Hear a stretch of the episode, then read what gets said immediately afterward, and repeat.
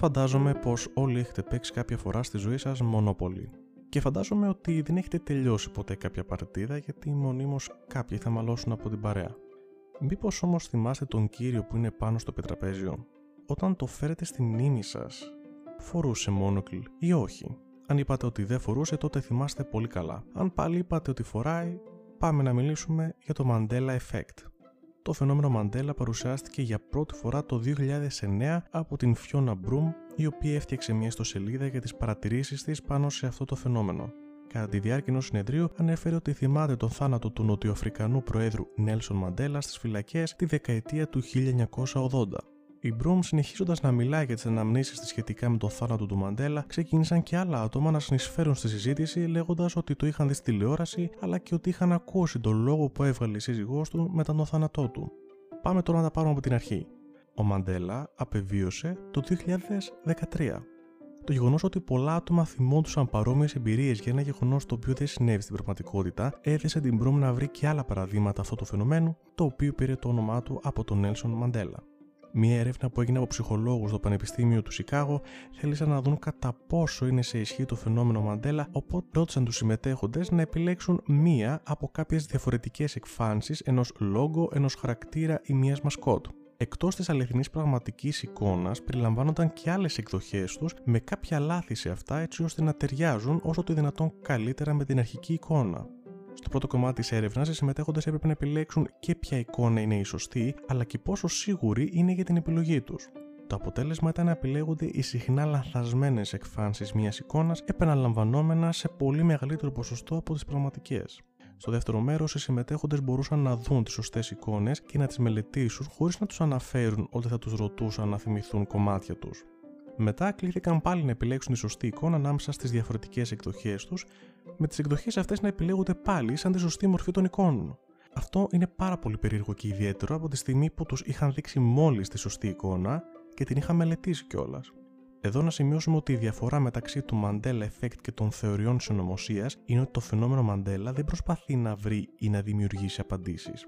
Άλλα συγκεκριμένα χαρακτηριστικά του φαινομένου είναι η ύπαρξη ψευδών αναμνήσεων, η εσφαλμένη δημιουργία λεπτομεριών ενός γεγονότος που έχει συμβεί, η ανάμνηση λέξεων που γράφονται λανθασμένα και η παραμόρφωση υπαρχουσών αναμνήσεων. Ο εγκέφαλός μας μπορεί να γεμίσει κενά των αναμνήσεών μας για να τα κάνει να βγάζουν περισσότερο νόημα. Αυτό φυσικά δεν είναι το ίδιο με το να λες ψέματα, αλλά πιο πολύ ότι θυμάσαι λεπτομέρειες οι οποίες δεν έγιναν ποτέ. Αυτή η συμπλήρωση των κενών τείνει να αυξάνεται με την ηλικία. Επίσης, πληροφορίες οι οποίες έχουν μεταφερθεί μετά από ένα γεγονός μπορεί να αλλάξει τη μνήμη μας για αυτό το ίδιο γεγονός. Αυτό καμιά φορά μπορεί να αποτελέσει εμπόδιο για τους αυτόπτες μάρτυρες. Μια άλλη πιθανή εξήγηση είναι τα ρεαλιστικά όνειρα. Τα εντόνα όνειρα μπορεί να μας δώσουν την ιδέα ότι έχουμε ζήσει κάτι στην πραγματικότητα ενώ δεν έχει συμβεί κάτι τέτοιο.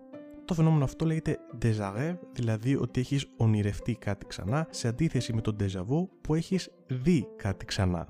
Σε αυτά προστίθεται και η θεωρία για την ύπαρξη εναλλακτικής πραγματικότητας. Αυτό που προτείνει δηλαδή είναι ότι οι άνθρωποι έχουμε διαφορετικές αναμνήσεις για κάποια κομμάτια της πραγματικότητάς μας, επειδή το χρονολόγιο έχει αλλάξει και έχουμε μεταφερθεί σε άλλη. Φυσικά το να αποδείξω ότι αυτό είναι λάθος είναι απίθανο με τα μέχρι τώρα γνωστά δεδομένα μας. Σε όλα τα προηγούμενα προστίθεται και η ύπαρξη του διαδικτύου, γιατί δεν είναι περίεργο που το φαινόμενο Μαντέλα αναδύθηκε στο σύγχρονο κόσμο μας. Σε μια έρευνα που έγινε πάνω σε 100.000 ειδήσεις μέσα στο Twitter σε περίοδο 10 ετών, έδειξε ότι οι φήμες ήταν περισσότερες από τα γεγονότα κατά 70%. Αυτό δεν ήταν αποτέλεσμα χειραγώγησης των bots, αλλά πραγματικών επιβεβαιωμένων λογαριασμών, οι οποίοι διέδιδαν, μάλλον από άγνοια, ψευδείς ειδήσεις. Πάμε να δούμε και άλλες περιπτώσεις του φαινομένου αυτού. Για όσους γνωρίζετε από Pokémon, όταν θυμάστε τον Pikachu και την ουρά του, φαντάζομαι ξέρετε ότι είναι κίτρινη και δεν έχει μαύρες λεπτομέρειες όπως πολλοί τον μπερδεύουν. Η μπάρα Kit Kat έχει ή δεν έχει παύλα μεταξύ των δύο λέξεων. Η αλήθεια είναι ότι δεν έχει. Για τους λάτρε του Star Wars θα ήθελα να σας πω ότι ο C3PO δεν είναι όλος χρυσός, αλλά έχει ένα σημαίνιο δεξί πόδι. Μένοντα στο Star Wars, πώς θυμάστε τη διασημότερη ατάκα Luke, I am your father. Η ατάκα αυτή δεν υπόθηκε ποτέ στις ταινίες. Η σωστή ατάκα είναι No, I am your father. Ο αριθμός των πολιτιών της Αμερικής είναι 50 και όχι 51 ή 52 που πιστεύουν οι περισσότεροι. Ο Mickey Mouse είχε πάντα μία ουρά παρόλο που μπορεί να μην τη θυμόμαστε. Επίσης, η σειρά Star Trek είναι γνωστή για τη φράση του William Shatner Beam me up, Scotty, η οποία δεν υπόθηκε επίσης ποτέ. Το πιο κοντινό σε αυτό ήταν το Scotty Beam us up στο Star Trek The Voyage Home το 1986. Το Mandela Effect μπορεί να μας επηρεάσει σε τέτοιο σημείο που όταν ρωτήθηκαν 2.100 Αμερικανοί για το πού βρισκόντουσαν κατά την τρομοκρατική επίθεση της 11η Σεπτεμβρίου του 2001 και με ποια άτομα, οι απαντήσεις φαίνεται να άλλαξαν όταν οι ίδιες ερωτήσεις έγιναν ξανά μετά από 1, από 5 και από 10 χρόνια. Τα άτομα αυτά μπορεί να θυμούνται συγκεκριμένα διαφορετικά κομμάτια από την εμπειρία τους εκείνη τη μέρα, αλλά να μην θυμούνται πώς συνδέονται. Στην έρευνα, ένα άτομο ρωτήθηκε αν θυμάται ότι ήταν στον δρόμο όταν άκουσε τα νέα για την επίθεση, α στην πραγματικότητα ήταν στο γραφείο του. Το πιο πιθανό είναι να πέρασε χρόνο και στα δύο μέρη, αλλά η μνήμη του να βρίσκεται στο γραφείο να ξεθοριάζει με τον χρόνο. Όταν έγιναν ερωτήσεις σχετικά με τα γεγονότα της επίθεσης, οι απαντήσεις που πήραν από τα εξεταζόμενα άτομα ήταν κατά 80% έγκυρες με την πραγματικότητα. Άρα φαίνεται ότι κάποιες προσωπικές λεπτομέρειες και εμπειρίες δεν αντέχουν το ίδιο στο χρόνο.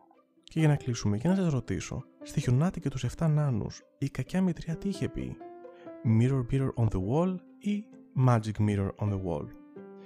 Ραντεβού στο επόμενο επεισόδιο Side Tales.